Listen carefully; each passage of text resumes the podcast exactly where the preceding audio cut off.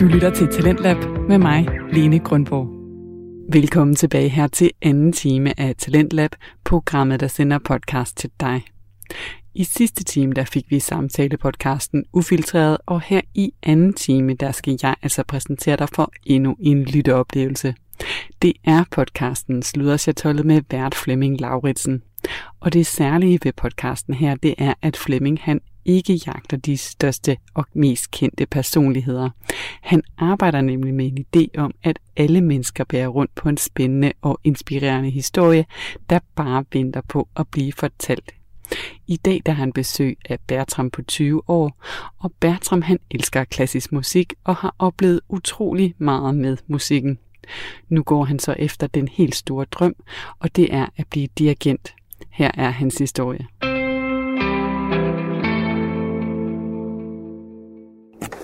God dag og velkommen til Slødreceratoret, hvor jeg i dag har besøg af. Jeg er ude at besøge et ungt menneske her, som hedder Bertram. Præcis, Sejstrup. Ja, vi griner lidt, fordi jeg havde lidt problemer med at udtale tidligere, men det er overstået. Og Bertram her er en enormt driftig mand, og når jeg laver sådan lyd her, så er det fordi, man kan høre, det er Nødknækkeren, som ligger her foran mig, med tonsvis af sider med noder i, på den ene og den anden måde, fordi at det her det kommer til at handle om, blandt andet, i hvert fald klassisk musik. Og som sagt, så er Slødreceratoret jo en podcast, hvor jeg prøver sådan at belyse, at ligegyldigt hvor vi finder danskere, så har de også en historie, som også er spændende, god og interessant. Og det er jeg sikker på, at Bertram har i dag. Først skal vi sige, tillykke Bertram! Du har fødselsdag i dag simpelthen. Ja, og du bliver... tusind tak. Jeg bliver 20. 20 år? Ja, jeg er nogle nuller. Ja, og vi sidder her i dit hjem i en haveforening. Ja. Hvor du har boet hele dit liv. Det har jeg. Og det er et skønt sted. Med masser af plads. Og ja, vi er vel 90 husstande deromkring her i den her haveforening, hvor jeg bor. Og det har altid været så skønt at bo her og bare kunne få lov til at løbe rundt og være mig selv.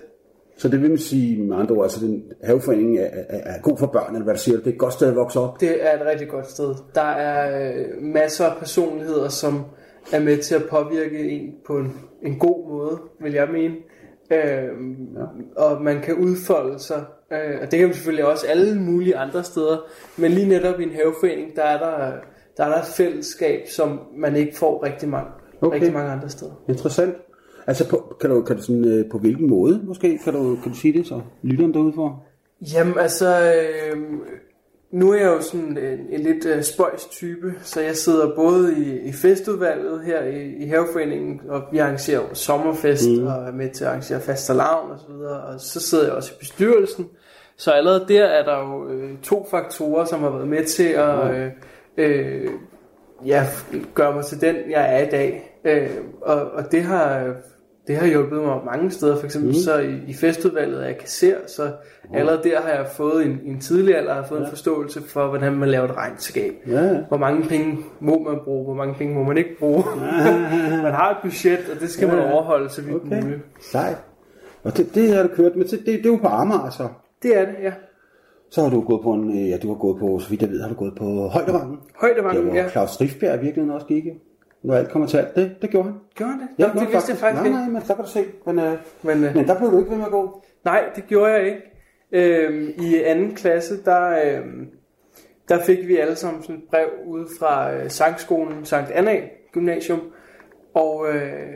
Og min far, han ville rigtig gerne have, at jeg skulle søge optagelser. Jeg var selv sådan lidt, jeg ved ikke helt, et nyt sted, og så skal man synge og sådan noget. Jeg gik godt nok til kor ude på Højdevangen, men jeg var sådan lidt, er jeg nu god nok?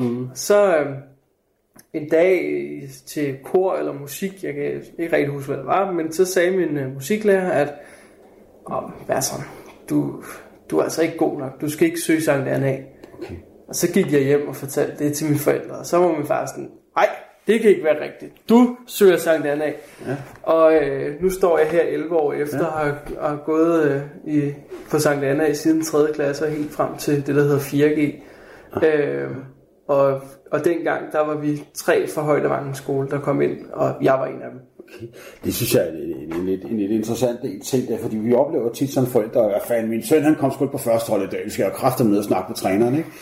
Så det er lidt sjovt, at din far, som jo gør det, som man kan sige, sådan lidt køling-agtigt i virkeligheden, men han havde jo ret. Han havde ret, ja. Underligt nok. Nej, men han havde ret. Hvorfor ikke høre den her podcast, ikke? Nej, men altså, han har det der med førsteholdet og sådan noget, han har jo prøvet at få mig til at spille fodbold, og jeg ved ikke, alt muligt andet sport, og det er aldrig rigtig gået. Ja. Men lige netop Sankt Annæ, det gik. Ja. Men det skyldes også, at min far, som meget ung, også i 3. klasse, søgte om optagelse ude på Sankt Annæ. Og det viser sig så, at senere hen har han fået at vide, at fordi min farmor og farfar havde købt sommerhus, så valgte de at sige til ham, at han ikke blev de sagde, at han havde et for smalt stemmebånd, eller et eller andet helt vildt åndssvagt. Men det viste sig egentlig bare, at de havde købt sommerhus, og derfor kunne han jo ikke synge i drengekoret, som skulle synge inde i Københavns Domkirke hver søndag. For de skulle jo i sommerhus. Alright. Så kan jeg sige, nu hvis vi lige så grunde din far af, som hedder Flemming, det udmærkede menneske, men han har brugt sit stemmebånd andre steder, kunne næsten regne ud. Han fik jo glæde af at råbe sammen med andre, eller synge sammen med andre, ikke? Derinde inde i parken, trods alt. Jo. Han har været inde i parken mange gange, og skrålet, og jeg har da også været med et par gange, og... Ja. Nok mest for pølserne og popcornene og senere hen øllen, ikke? men nej, vi har hygget os meget. Så forskelligt. Altså, det er interessant, og så kommer du så på Sankt Annæ, og det er så mit indtryk, for jeg ved det jo ikke, men stiller man ikke, de faglige krav på Sankt Annæ er vel lidt hårdere, end kan man sige, det var på Højdevangen, uden at sige noget dårligt om Højdevangen, altså. Jo, altså Sankt Annæ, det er i princippet, det er benhårdt. Ja. Det er skønt at være der, og men det er hårdt, fordi man udover den almindelige skolegang også har hele musiktilgangen, hvor man har korsang, og man har hørelærer, og man har alle de her ting, samtidig med at man skal have de antal danstimer, engelsktimer osv. Og når man så bliver lidt ældre og kommer i 5. klasse, i hvert fald som dreng, så skal man til at synge inde i Københavns Domkirke hver anden søndag, plus ved højtidlige... Og der er mødepligt. Der er mødepligt, ja. Og man skal bede om fri, hvis man skal på ferie eller sådan noget. Ligesom, så når man ekstraordinært skulle på ferie i en eller anden uge, som ikke ligger i en ferieuge, så skulle man både have tilladelse fra skoleledelsen, men også fra sangafdelingen, fordi der jo ikke måtte være nogen arrangementer i korsammenhæng.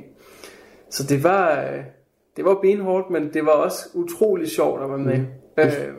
Ja, undskyld, jeg vil ikke afbryde. Nej, men jeg vil egentlig bare sige, at jeg synes jo, at det var utroligt sjovt, og da man var en del af det, så var man jo, ja, man var en del af det, man tænkte ikke så meget over det, men når først man var færdig, så tænkte man over, hvor fedt det egentlig var, og hvor ærgerlig man var over, at ens stemme var gået i overgang, og man derfor ikke kunne synge mere. Nu spørger jeg måske lidt dumt her, fordi, men når nu siger du, at det var meget svært for frier, sådan ting, men i kor, det består måske af 20 mennesker. Jeg ved ikke, mange var der i koret, for eksempel. Jamen, altså, vi var... De er omkring en 80 stykker. 80 mennesker i koret. Så, ja. Så det så kommer til at tænke på, det er, jamen, lad os så sige, at Bertram, han skulle altså lige til England den dag, og mangler så i koret. Hvad betyder det, om der er 80 eller 79? Kan man høre det? Det kommer an på, hvor god man er. Er man en af dem der, som træder meget frem, som nogen jo gør, så kan man godt mærke, at de mangler. Men er man en af de der, som lidt mere tilbageholdende, så kan man sige, det er selvfølgelig ærgerligt, at de ikke er der. Men okay, det er måske ondt at sige, men alle mangler jo, når en mangler. Altså man vil altid blive manglet. I den her sammenhæng, men selvfølgelig er der nogen, der har mere, hvor det er mere okay, fordi de måske er lidt nervøse i stemmen, og så tænker man, det er egentlig okay. Jamen, det giver jo god mening, for sådan er det jo generelt rundt omkring på hold, eller hvor mennesker samles, ikke? Ja. Der vil jo altid være nogen, der... Men altså, skolen var meget striks om, er der en koncert eller sådan noget, så kan du ikke bare få fri. Ja. Fordi alle skal bruges. Ja. Og det er også det, jeg siger, at selvom man måske har en lidt nervøs stemme, så er man rigtig vigtig i koncertsammenhæng, og selvfølgelig også i prøvesammenhæng og sådan noget, men til koncerter var det meget sådan, du skal komme, og hvis du ikke skal komme, så skal du ekstraordinært fri. Ups, men så har du sunget meget. Det har jeg. Det er, men du har også spillet på nogle instrumenter, ikke? Jo. Hvad har været din primære og din bedste, eller de bedste, dit force instrumenter, eller hvad? Altså mit primære instrument er det, der hedder en tværfløjte, som er det modsatte af blokfløjten. Den går på tværs, og er typisk lavet af sølv eller guld. Ja. Det er i hvert fald det, man kender fra de helt store. Som er avanceret ud, ikke? Lige præcis. Men det startede egentlig med, at da jeg så startede på Sankt Annæ, så ville mine forældre gerne have, at jeg startede til et musikinstrument. Jeg havde, da jeg var helt lille, spillet klaver hos en her i Haveforeningen. Igen, Haveforeningen er et skønt sted, der er mange personligheder, og der var en, som kunne klaver og som underviste i det. Men altså, jeg var ikke så gammel, og det der med undervisning, det sagde mig ikke så meget. Det var mere sådan, jeg lå under klaveret, og vi hyggesnakkede, og jeg bankede op på klaveret, og Elisabeth, hun spillede, og så videre. Og dine forældre betalte, Elisabeth. Nå, mine forældre betalte, men der sagde hun så, min lærer Elisabeth, til mine forældre, at Bertram, det er ikke lige nu, han skal spille klaver. Han skal have lov til lige at lege, og det er egentlig, det tror jeg er meget godt, at jeg bare legede dengang, og ikke blev pæset derudad. Men da jeg så startede på Sankt Annæ, så ville mine forældre gerne have, at jeg startede klaver igen, på en lidt mere seriøs fundament. Men der var venteliste. Og det er der typisk på klaver. Der er rigtig mange, der gerne vil spille klaver, fordi det er det instrument, alle kender. Ja.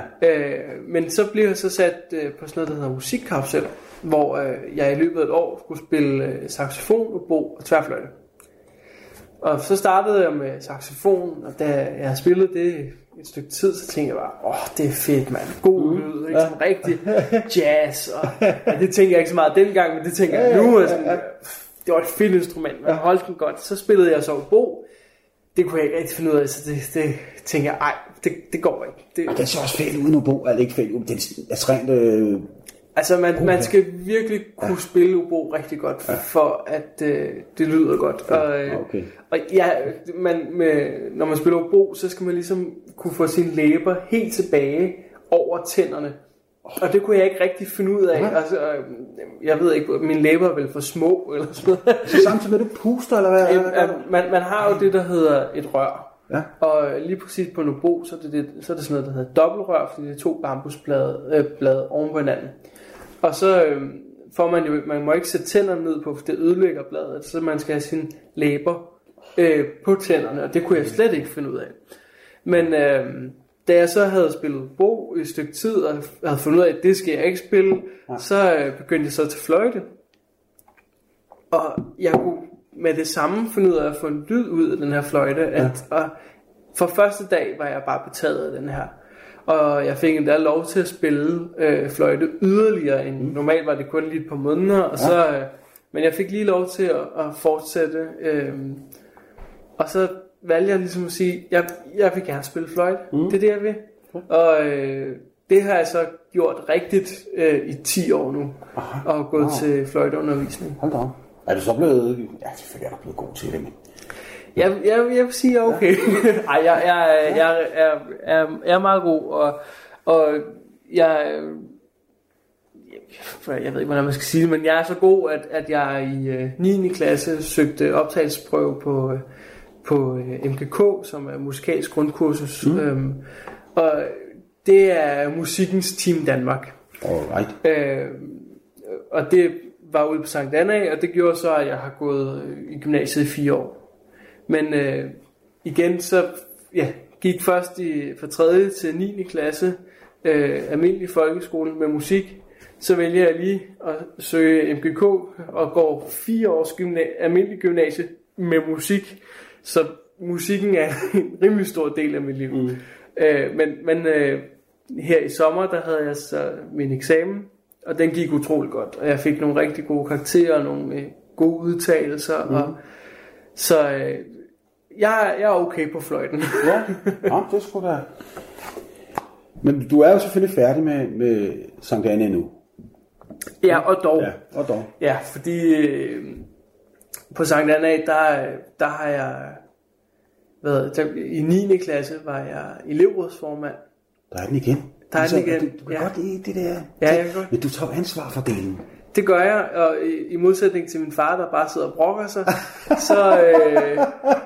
så tager jeg ansvar og melder mig ind i bestyrelser og så videre. Og jeg har sagt til min far sådan, hvorfor melder du dig ikke ind i bestyrelser? Nej, men det gider jeg ikke. Det tager for lang tid. Nu skal jeg lade være med at sidde og brokke dig. Ja, det er godt. Du har et bedste argument der. Ja, men i 9. klasse, der var jeg elevrådsformand og sad i skolens bestyrelse og så videre, som man jo gør, når man er der. Og jeg var med til en hel masse ting. Jeg var med til skolens bibliotek, og det hedder så håndværk og design nu, at alt det blev renoveret. Jeg var med til, at skolegården blev ny og flot. Og så da jeg så startede gymnasiet, så blev jeg stille og roligt en stor del af Sankt Annæ Sinfoniorkester, hvor jeg så i 2.G blev, der var jeg var først var jeg dirigentassistent, og så blev jeg regissør/nodearkivar og skulle stå for at folk havde deres noder og stolene stod som de skulle gøre og så videre. Og det blev jeg ligesom ved med, og så her for et halvt år siden, der blev jeg så spurgt om jeg ville være nodearkivar for Sankt Annæ Pigekor. Og det sagde jeg selvfølgelig ja til, fordi det synes jeg var helt vildt sjovt. Jeg bliver nødt til at anholde, inden du kører videre, for det er skide spændende med nodearkivar. Det kan være, du lige skal pointere, hvad det er. Fordi jeg sidder selv og bliver lidt... Arkivar ved vi jo godt, hvad jeg bliver lidt i tvivl. Altså, en arkivar er jo en, der arkiverer, så videre. Og det er jo i princippet bare en, der arkiverer noder. Mm-hmm. Men det er også en, som sørger for at digitalisere noderne, hvis det er noget, som vi gerne vil have på vores drev, så vi har den digitalt. Det er også en, som sørger for at bestille noder hjem, hvis der er nogle noder, man skal bruge. Ja. Det er en, der står for at lave mapper til koncerter. Alt sådan noget der. Alt sådan noget. Og lave partiturer og så videre. Så det er i princippet, hvad mange andre arkivarer laver, bare med noder. Ja, okay.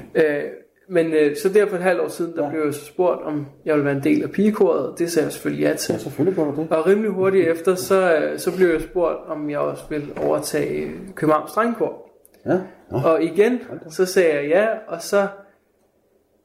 så blev jeg jo student her i sommer, og så tænkte jeg, nu har jeg været på den her skole så længe, jeg har lavet så meget, jeg har været en del af den her skole på så mange forskellige måder, at det er underligt for mig bare fra den ene dag til den anden sige farvel. Så jeg sagde til mig selv, okay Bertram, nu tager du i hvert fald et år, hvor du lige arbejder lidt, ikke er der så meget som du har været, fordi med skole plus arbejde ved siden af. Der var nogle dage, hvor jeg har været til fra kl. 8 om morgenen til 10 om aftenen, ikke? Så der var nogle lange dage nogle gange. Men så nu der prøver jeg sådan stille og roligt og komme lidt væk derfra, men stadig på en god måde, så jeg bevarer en del af Sankt Annæ, fordi det har været sådan en stor del af mit liv, at jeg kan næsten ikke helt se en hverdag uden Sankt Annæ, men heldigvis så kan jeg godt have en hverdag uden Sankt Annæ. Nej, hvor er det smukt at høre sådan, at det sted, som har gjort så meget for dig, og så giver du noget tilbage igen. Det synes jeg, der er mange, der kunne lære af. En rigtig god lærer, det der med, man får noget i en institution, klub, eller hvor man er. I dit tilfælde Sankt Annæ, og så giver man noget tilbage, som du gør. Det synes jeg altså. Det ville måske have det et andet samfund, hvis der var flere, der gjorde det. Men, det kunne godt være, ja. Men nu ved jeg jo også, at du er sådan drejet over i dirigentretningen. Ja. Og du har så i den forbindelse mødt, det ved jeg jo også, du har mødt Frans Rasmussen, eller det han hedder? Frans Rasmussen, ja. Som jo var med i, det kan jeg lige pointere, for han havde det der program, hvor der var nogen, var der nede i Urbanplanen, hvor du skulle lære at synge. Og det var både Urbanplanen og Vols Mose og et par andre steder, mener jeg. Og da jeg sidder og ser ham, jeg kendte jo ikke så meget til ham, og så der kommer sådan det der kendte dirigent, eller en musikmand ind, og man tænker, den stiv kamel, hvad kan han dog gøre ved de der sådan, mennesker dernede i Urbanplanen, men han var jo ligesom sådan en blomster foldede sig ud, og så havde han jo afsigtigt meget at byde på. Lige, altså det synes jeg var dybt fascinerende at se. At han kvæg musikken kommer den vej, og han følger mennesket med sig. Men, og ham har du mødt? Er han det interessante menneske der? Som... Ja, det er han virkelig. Og hvordan mødte du ham? Jamen, altså, jeg mødte ham, fordi han ude på Østegas Faktaler, hvor min mor arbejder, der i samarbejde med, ja, med gasværket lavede han det samme koncept, som han også lavede med Urbanplanen og Vols Mose. Han lavede en... Det var en koncertrække, vil jeg nok kalde det, men noget, der hed Stemmer for Øster Gasværkteater, hvor han inviterede en hel masse kor ind, og så, det var hen over juletid, så det var en masse julesange, der skulle synges. Og lige deromkring, der havde der også været et program, der hed Maestro, ja, det hvor han sad som, han var vel ikke dommer, han var vel mentor eller han var mentor, dommer eller andet, men hvor der var en hel masse kendte, som kom ind, og de havde aldrig prøvet at dirigere før, og så skulle de her mentorer, de skulle lære dem at dirigere. Og der havde jeg jo godt set, så gør man sådan her 1, 2, 3, 4 og... Jeg bliver nødt til at sige, du må ikke købe det, Bertram gør nu, mens han sidder 1, 2, 3, 4, det er armene bevæger sig som en dirigent. Du kan bare lige pointere sådan, så yes. Men jeg havde jo set det her, og man gør sådan der, og jeg har virkelig prøvet at lære det og sådan noget. Og så en dag ude i sidegangen, så står jeg der, og der er et lille pigekor, tror jeg, der synger Lucia-sangen, Sankt Lucia. Og så står jeg der, og så kan jeg godt mærke, at der lige pludselig en eller anden, der tager fat i mine hænder.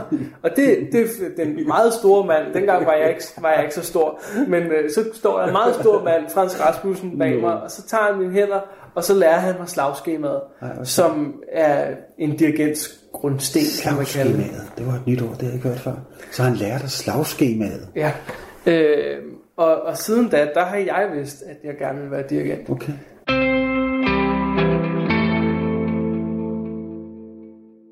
Du lytter til programmet Talentlab, hvor jeg sender fritidspodcast fra hele landet. Og til nye lyttere, der vil jeg lige nævne, at jeg er i gang med at spille podcasten Slødreceratoret med vært Flemming Lauritsen, som i dag taler med Bertram på 20 år.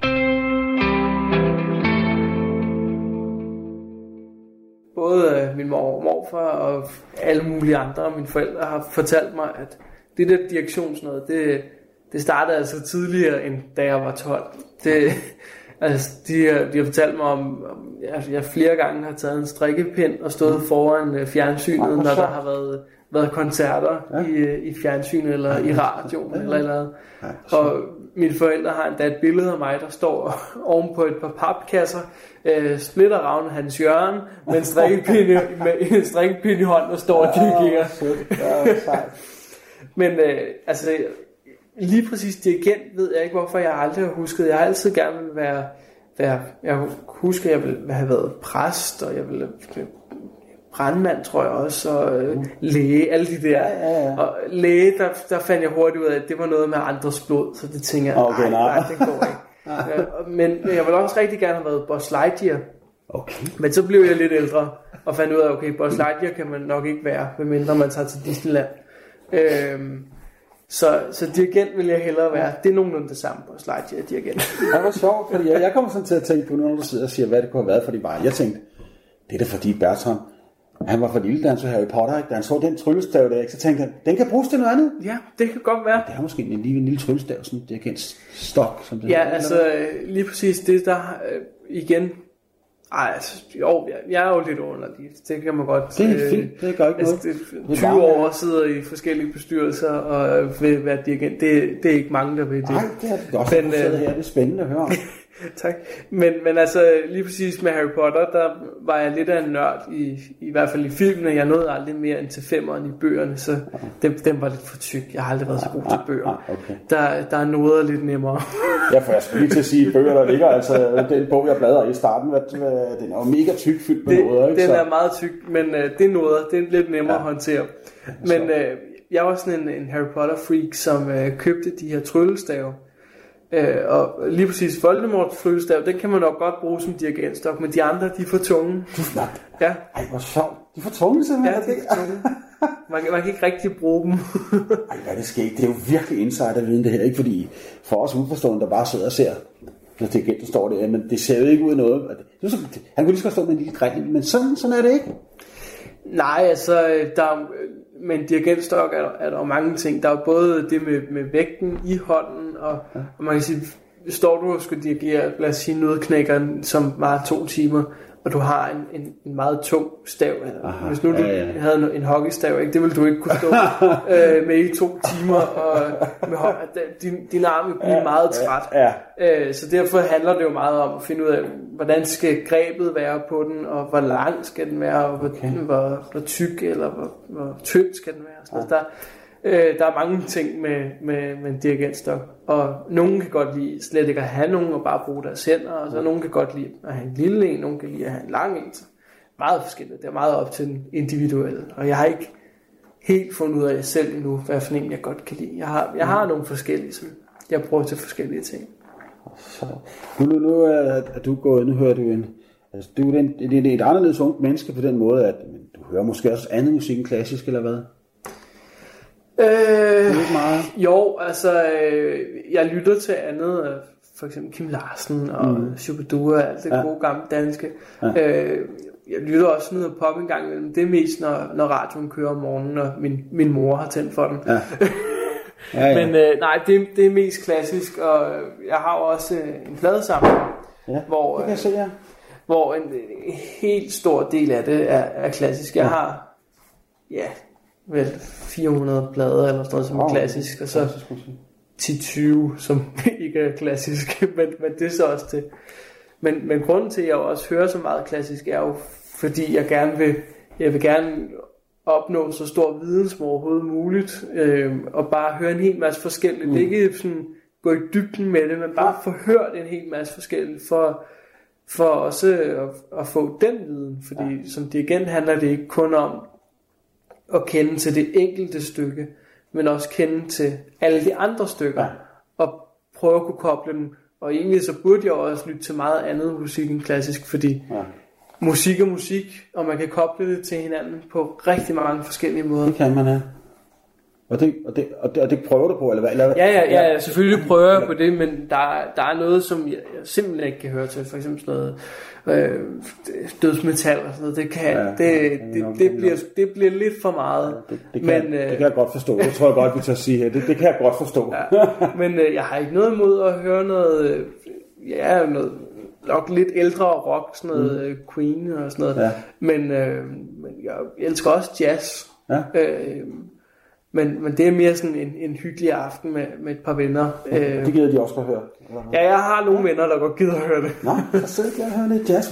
Hvad hører I for noget jazz? Så? Altså, det er jo, jazz er også mange ting. Ja, altså det er nok noget af sådan noget Miles Davis og Quincy Jones og sådan noget. Lidt mere den klassiske jazz. Jo, men nu siger du alligevel Miles Davis, det er alligevel...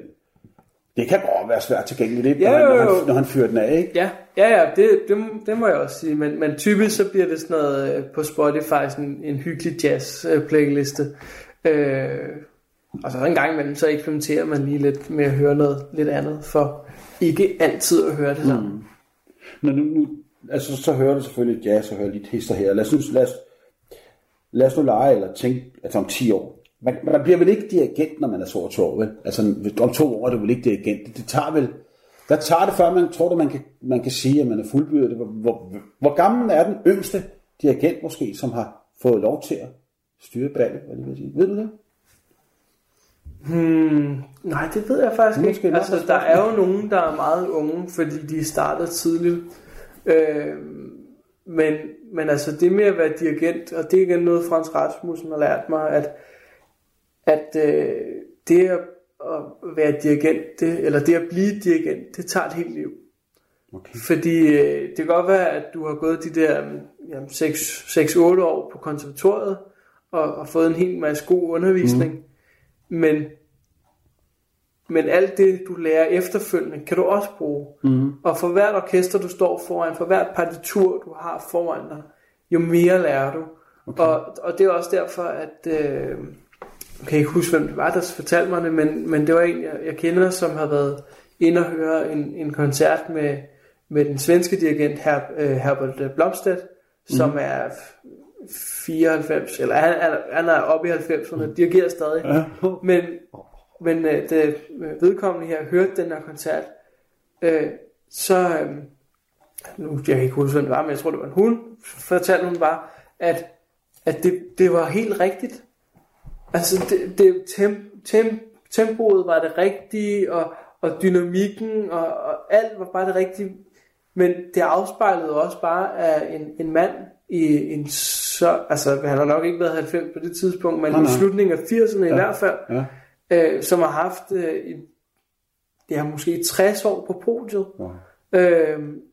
Så det at være dirigent, det tager et helt liv at blive det. Ja. Og så er der nogen, de starter tidligere, og nogen starter lidt senere, fordi de måske starter som orkestermusikere, og så tænker de, jeg vil gerne prøve noget nyt, og så går de hen og bliver dirigenter. Okay.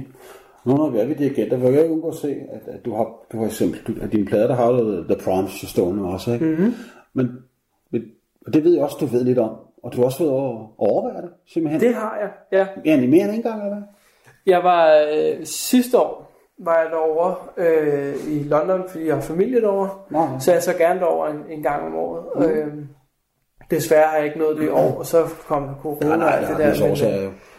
Desværre. Men sidste år, der var jeg derovre helt alene for første gang. Og så tænkte jeg, okay, nu skal det være. Der er The First Night of Proms, og så den køber jeg billet til. Og så fandt jeg ud af ret hurtigt, fordi jeg... nu skal jeg tænke mig om. Det har jo så ikke været sidste år, det har været forrige år. Fordi jeg har været under 18 på det tidspunkt. Okay. Eller er det mig, der husker helt galt? Nej, det var sidste år, og det var fordi jeg var studerende, eller der var et eller andet, men jeg fik i hvert fald billetterne helt vildt billigt. Så jeg fandt ud af, at jeg kunne købe til 3 aftener i træk for 33 pund. Okay. Så for under 300 kroner fik jeg hørt fantastisk musik, både Mavlast af Smetana og Planeterne og Holst, og så noget andet, jeg ikke lige kan huske. Ja. Men altså, det var en magisk oplevelse at være der, og sidde i Royal Albert Hall, hvor jeg havde jo godt set det på fjernsyn, fordi jeg har typisk set The Last Night of Proms, hvor alle englænderne står der og vejer flag og synger med, og der er en masse traditioner og sådan noget. Så jeg kendte jo godt rummet, men det at være der, det var helt fantastisk, og jeg havde valgt den samme plads alle 3 aftener, så den første aften, der gik jeg ind, og så skulle jeg lige finde pladsen. Den anden aften, så... Ups, det var jo lige der. 3. aften, så sad jeg der. Og jeg gik bare lige op. Købte lige et program og sådan noget. Ja. Men det var helt fantastisk. Ja. Og jeg sad der og var... Jamen, det kan man blown se. Away. Man kan se det på dig allerede nu, Bertram. Og det skal lytterne vide. Altså, vi sidder med en ung mand her, hvor man kan se Bertrams øjne. Det lyser op, når du sidder og snakker om den oplevelse der. Det er jo fantastisk. Og er det... Jeg kan godt huske som dreng. Det var fascinerende. Jeg kan godt huske, The Proms var der Land of Hope and Glory. og selvom jeg jo ikke var til det der sådan, musik, så sad jeg jo lige sådan 10-12-årig og glodede på det. Mm. Og er det bare så betænkt i virkeligheden, når de står der? Har du set det der, hvor de står dernede med deres flag og bamser? Og hvad der, ja, altså jeg har ikke selv været til stede i Royal Albert Hall til den sidste aften, men jeg har selvfølgelig set det på fjernsyn og sådan noget, og netop de står der alle sammen, og altså det er jo en kæmpe begivenhed, fordi ikke nok med folk, de der 1000 mennesker, der kan være inde i Royal Albert Hall, så står der også flere andre 1000 mennesker ude i Hyde Park og i Skotland i en eller anden park, og de står i hele Storbritannien samtidig og følger med. Og typisk så er det ikke bare en storskærm, så sidder der rent faktisk også et orkester og spiller imens, eller ikke samtidig med koncerten, men under i pauserne og før og efter og sådan noget. At det er en kæmpe begivenhed, og det er slet ikke noget, jeg ved slet ikke, hvad man skal sammenligne det med herhjemme. Nej, det tror jeg ikke. Det har vi jo ikke. Altså. Nej, så skulle det måske være sådan noget Melodi Grand Prix eller sådan noget, men... ja, men jeg laver respekt for begge ting, så... Men det er ikke det samme. Det Proms er en helt anden liga. Det vil jeg også. Og det er lidt bedre musik, synes jeg. Det kan vi godt. Jeg trækker dem ud på den måde, for det er jo rigtigt. Ude det skal komme til at lyde som vi er nogle kultursnobber, men hvis vi tager fat i det, du siger det er, fordi debatten omkring det der med hvad der er rigtigt og forkert musik, ikke? Kan sige, hvis du så går ind for eksempel og hører klassisk musik, og det så er Mozart, så har det jo, for det første er det jo hamrende svært at sætte sig ned og skrive noder og lave sådan et værk. Mm-hmm. Det er ikke et tvivl om. Det er punkt 1. Punkt 2, så er det jo en historisk betinget, for eksempel at Mozarts musik har fyldt meget på hele kloden, eller alt muligt, hvad vi så. Jeg kan komme med mange piller, så derfor så synes jeg, at det selvfølgelig er en helt anden liga end Melodi Grand Prix. Ja. Altså det er også godt, jeg er helt enig, og selvfølgelig så er den klassiske musik og Proms en helt anden liga end Melodi Grand Prix, men man må også huske på, at Melodi Grand Prix jo ikke bare er en eller anden, der stiller sig op og synger. Der er jo meget bagved, man skal finde den rigtige sang, og hvilken toneart skal den være i, hvilken tekst skal det være. Så, og som Philip Faber siger i en klassisk musikquiz, al musik bliver klassisk en dag. Og det er jo sådan set rigtigt, fordi bare rockmusikken i 60'erne var jo pigtrådsmusik. Mm. I dag der tænker vi, det er jo klassikere, og hvordan kan man leve uden det? Og det samme har man jo tænkt om den klassiske musik i datiden, altså sådan en som Stravinsky, da der var premiere på The Rite of Springs, eller Sakra, så kastede folk tomater efter dem op på scenen i Champs-Élysées-teateret i Paris, fordi det var så vulgært. Hvor i dag, der tænker vi, der er mange, der godt kan synes, at Sakra er sådan, godt kan være lidt for meget, og der er måske noget, men vi tænker det jo som et af de helt store værker. Okay.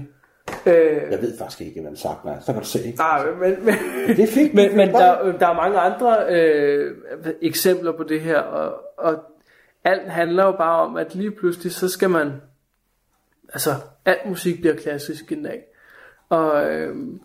Og sådan en som Mozart, han var vidunderbarn og sådan noget, men han har jo ikke altid haft medvind. Nej, det ved jeg godt. Så en eller anden dag, så bliver Melodi Grand Prix klassisk. Jamen, det er lidt sjovt, den der kommentar med, alt musik bliver klassisk, fordi jeg har alligevel svært ved at forstå den, fordi det bliver jo ikke, altså Beatles bliver jo ikke klassisk musik, hvis du forstår mig, eller lidt sætning. Jeg tror, at det Philip Faber mener med det, er, at i dag, der tænker vi jo Beatles musik som klassikere. Det er en klassiker, enig, ja. Men det har man jo ikke altid tænkt. Nej, det er selvfølgelig rigtigt. Ligesom at vi jo heller ikke tænker Nick og Jay i dag, som, nogle af dem man tænker klassikere, men måske om, lad os sige om 50 år, så kan det godt være, at vi ser tilbage, det der, det er en klassiker, boing, boing, ikke? At den hørte vi dengang, og det var god musik og sådan noget. Så jeg tror, det er sådan, man skal tænke det. Ja, det lyder sgu meget rigtigt. Det tror du nogensinde, at nu, hvis vi skal runde The Proms, at der er aldrig nogen danskere, der har dirigeret The Proms, vel? Ikke hverken den første eller den sidste aften. Nå, man har været så. Jeg er i tvivl om de andre, fordi der er jo 70 aftener, hvor det er en hel masse forskellige orkestre, der kommer og spiller til. Så der har nok en gang imellem været en dansker historie. Jeg tænker, at Thomas Søndergaard nok har været der, som er en af de store danske ting. Ja, men jeg er overhovedet ikke sikker. Men der har nok været et par stykker. Men typisk så den første og den sidste aften bliver spillet af BBC og Sinfoniorkester, som jo det er jo BBC, der står for The Proms. Så der er det deres chefdirigent. Og der mener jeg ikke, at en dansker har været chefdirigent. Det kan godt være for lang tid siden. Det skal jeg ikke kunne sige. Det kunne jo være, at det kom. Det kunne jo være, at det blev mig en dag. Det er jo lov at håbe. Hvem er egentlig den, kan man sige, hvis man skal sige, den kendteste danske dirigent, hvis man kan sige det på den måde, hvis der er sådan noget. Eller hvem er de kendteste? Der er jo sådan en som Michael Schønwandt, som jo er oppe i alderen nu her, men han har haft en kæmpe karriere, altså både i Danmark, men også i udlandet. Han er den første, og vist nok også den eneste dansker, som er blevet spurgt, om han vil dirigere i Bayreuth. til Bayreuth Festspiele, som Bayreuth er den her by, som Richard Wagner, en meget stor operakomponist, han blev vel ikke født, men han boede i den her by, og han fik så opført den her opera, hvor han fik det bygget sådan, så hans opera præcis kunne være der, så orkestergraven er langt større end mange andre operaer, og scenen er også langt større og sådan noget, men der har de hvert år sådan et festspil, kalder de, eller festspil, hvor at de spiller mange af hans, eller opfører mange af hans operaer. Okay. Og det er, uden at fornærme nogen, men det er snobber, der sidder der, typisk. Det er jo ikke kun snobber, det indrømmer jeg, men mange af dem, som dukker op, det er den tyske overklasse. Taler vi om publikummet? Publikum, publikum. Så de ved virkelig, hvad de vil have. Okay. Jeg kan ikke huske, om det for et par år siden, der var der en dirigent, som blev buet ud af byen, og han kommer aldrig nogensinde til at dirigere sig igen, på grund af den opsæt. Ja. Og de måtte finde en anden dirigent til at komme ind og opføre de resterende koncerter. Fordi de mente, at hans fortolkning af Wagner var helt forkert. Men der er Michael Schønwald, er den eneste dansker, som er blevet spurgt om han vil dirigere. Det vil jeg sige, hvis du nu... men for lige at vende tilbage til et spørgsmål omkring, hvilke danske dirigenter der er. Altså, så er der jo også andre, der er jo også en som Thomas Søndergaard, og der er mange flere, som jeg ikke lige kan navne på, men der er et par stykker, men det er ikke mange danskere, som er sådan helt oppe og har dirigeret alle de store steder og sådan noget, men der er selvfølgelig nogen. Turde du? Lad os nu lege sådan med tanken om, at lige pludselig så engang, du blev stor dirigent, og det hele, de inviterer Bertram Sejstrup ned til Bayreuth dernede, og nu, du ved, hvordan det er. Det er publikum. Vil du sige ja til den? Ja, det tror jeg. Det vil du godt turde. Og så vil jeg prøve at gøre det så godt, som jeg overhovedet kunne, for ikke at blive buet ud.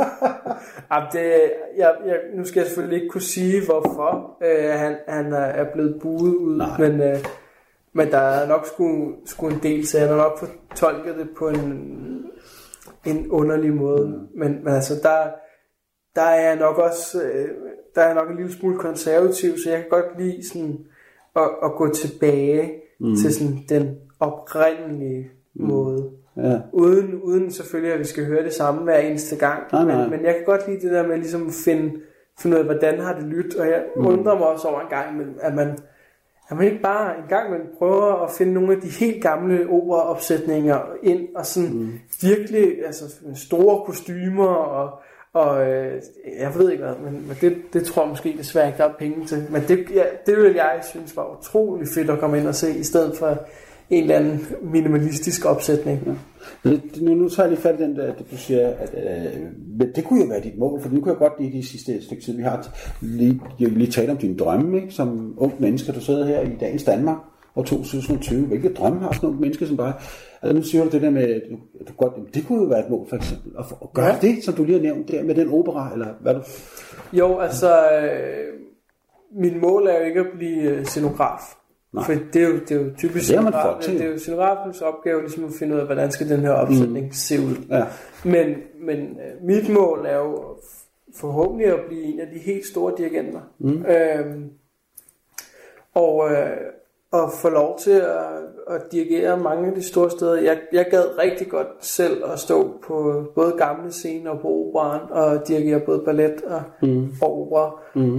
Men jeg gad også godt rigtig godt at dirigere de symfoniske værker med DR Symfoniorkestret, eller hvis man skulle lige gå et hak op, New York Film, eller Berlin Filharmonikerne over i London. Altså alle de store steder vil jeg jo rigtig gerne dirigere, og det håber jeg også at jeg får lov til.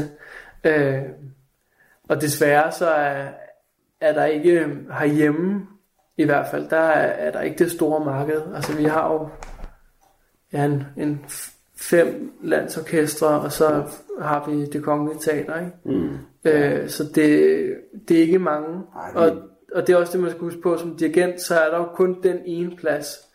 Det. Og der er alligevel en pænt mange dirigenter, hvor man kan sige, som violinist er der er 30 i et orkester. Plus, de er jo typisk flere, fordi de kan ikke spille alle koncerter. Det må man jo også give dem. Og der er, jeg ved ikke, hvor mange orkestre i verden. Der er også rigtig mange, der spiller violin, men... du har valgt et meget lille nåleøje, altså. Det må man sige. Jeg ved godt, at det ikke er nemt at blive violinist i x antal orkester. Det er godt klar over, men du har så valgt et endnu mindre nåleøje. Ja, det må man sige. Og der er det jo sådan med ligesom meget andet, hvis man nu skulle kaste mod fodbold. Altså det handler bare om at være den bedste.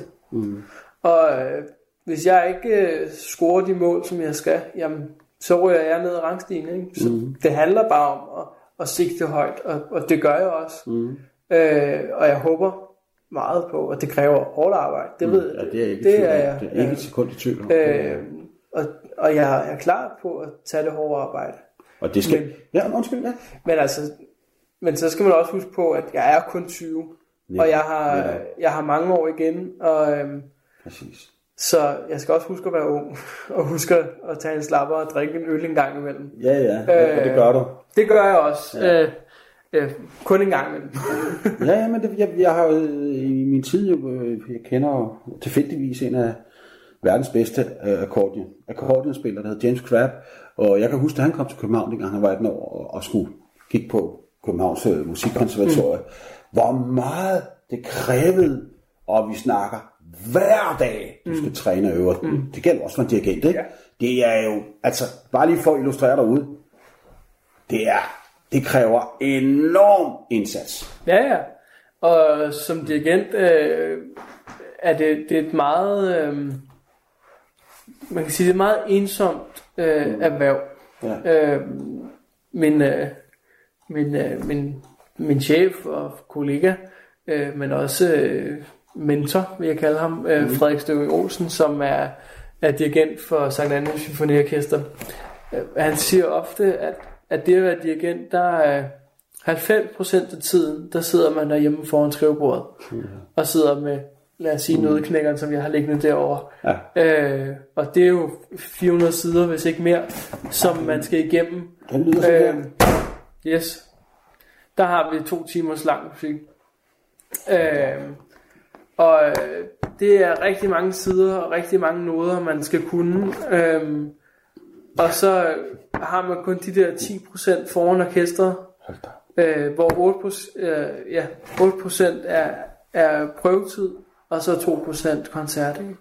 Så det er rigtig lidt, man har, desværre. Og typisk så hedder det jo, hvis nu det var en koncert med DR Symfoniorkestret, så hedder det måske, at man havde en 3-4 prøver koncert. Bum, slut, færdig. Men der skal man så også huske på, at et orkester som DR, eller mange andre af de professionelle orkester, de kan det til hudløshed. Altså de sidder og tærper det, og de har spillet det repertoire 100 gange. For eksempel Nødknækkeren har kapellet inde på Det Kongelige Teater, de spiller den jo hvert år, og de kan den. Så man kan sige, det på den måde kræver det ikke så meget af en dirigent, men hvis man skal give det sit personlige touch, som man jo skal som dirigent, så er 4 prøver meget lidt. Ja, det er det, nu skal vi runde af lidt, men jeg kan lige ikke lade mig lige komme ind over det. Vi har været lidt over det samtidig. Men det der med, nu ser vi, der er X-faktor, folk synger, folk danser og optræder og sådan nogle ting, og vil gerne trænge igennem på den ene måde via deres talent, ikke? Og der er det så min opfattelse, det er alligevel, det der med klassisk musik, det er alligevel et tand strammere end nogle andre ting. Undskyld, med alle respekt, men at nå toppen for eksempel i en tværfløjte. Altså det er jo... det kræver... Det kræver... Altså mange timer om ugen, Bertram, kræver det ikke i... Altså hvor mange timer vil du tage i døgn for eksempel? Jeg ved godt, bare for... hvis man går på kont, så er det meget normalt at øve 8 timer om dagen. 8 timer om dagen, og det er også derhjemme så? Altså det er morgen til aften, men man skal så også huske på, at når først man når til det sted som konservatoriet, så er du i gang med en uddannelse, som forbereder dig til et erhverv. Ja. Og der kan man sige, hvis jeg nu tog en revisoruddannelse, så ville jeg alligevel sidde 8 timer foran nogle regnskaber.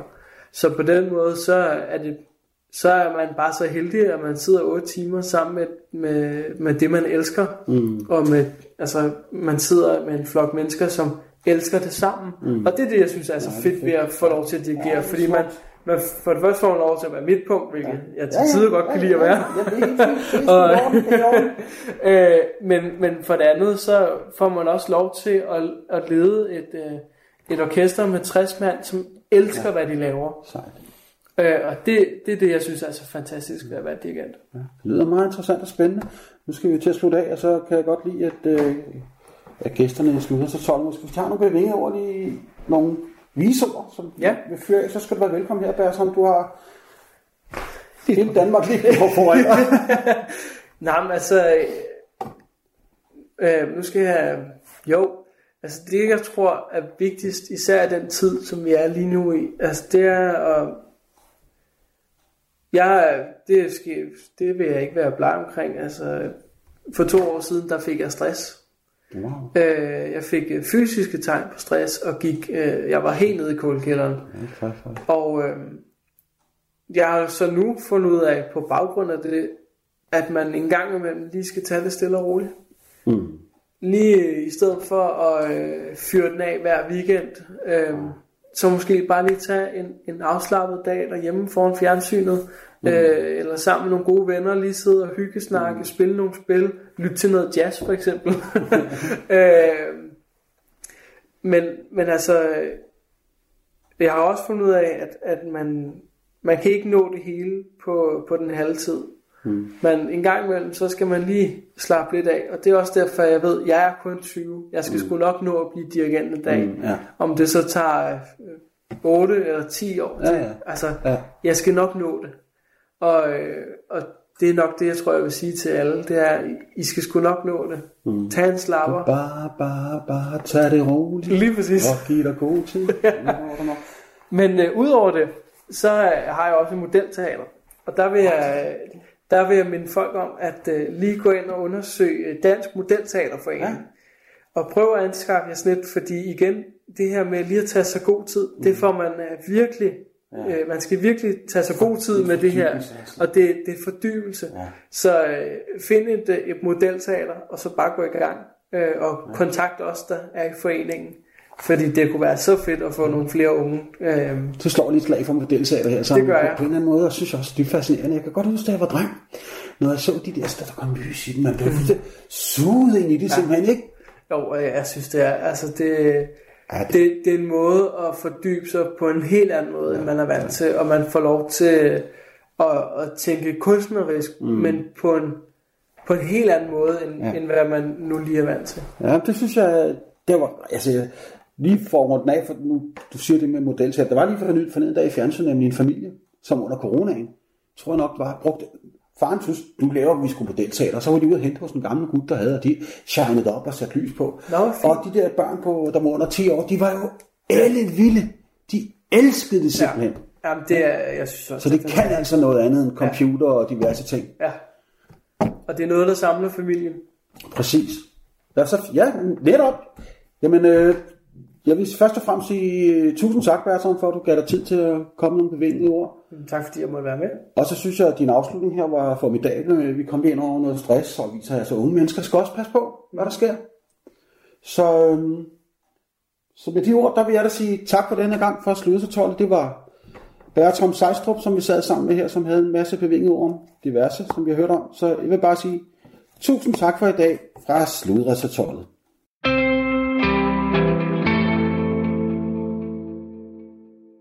Det var podcasten Slødreceratoret med værten Flemming Lauritsen, som i dag havde besøg af Bertram på 20 år, der drømte om at blive dirigent. Og podcasten Slødreceratoret, den sætter altså fokus på almindelige menneskers liv, fordi Flemming mener, at vi alle gemmer på en historie. Det handler bare om at sætte sig ned og lytte. Begge podcasts, som jeg har spillet i dag, de er en del af vores Talentlab-program. Det betyder, at de både bliver spillet her i programmet, men at de også er en del af et udviklingsforløb, hvor de får både sparring, undervisning og kurser her på radioen. Og hvis du selv har en podcaster gemt i maven, så hører vi også gerne fra dig, hvis du vil være en del af holdet. Du kan læse mere inde på vores hjemmeside radio4.dk, hvor du også kan udfylde en formular og sende en lydbid eller en podcast afsted til os. Så er det måske dig, jeg spiller her i radioen næste gang. I Talentlab i dag, der hørte vi podcasten Ufiltreret og podcasten Slødreceratoret. Tak for i aften.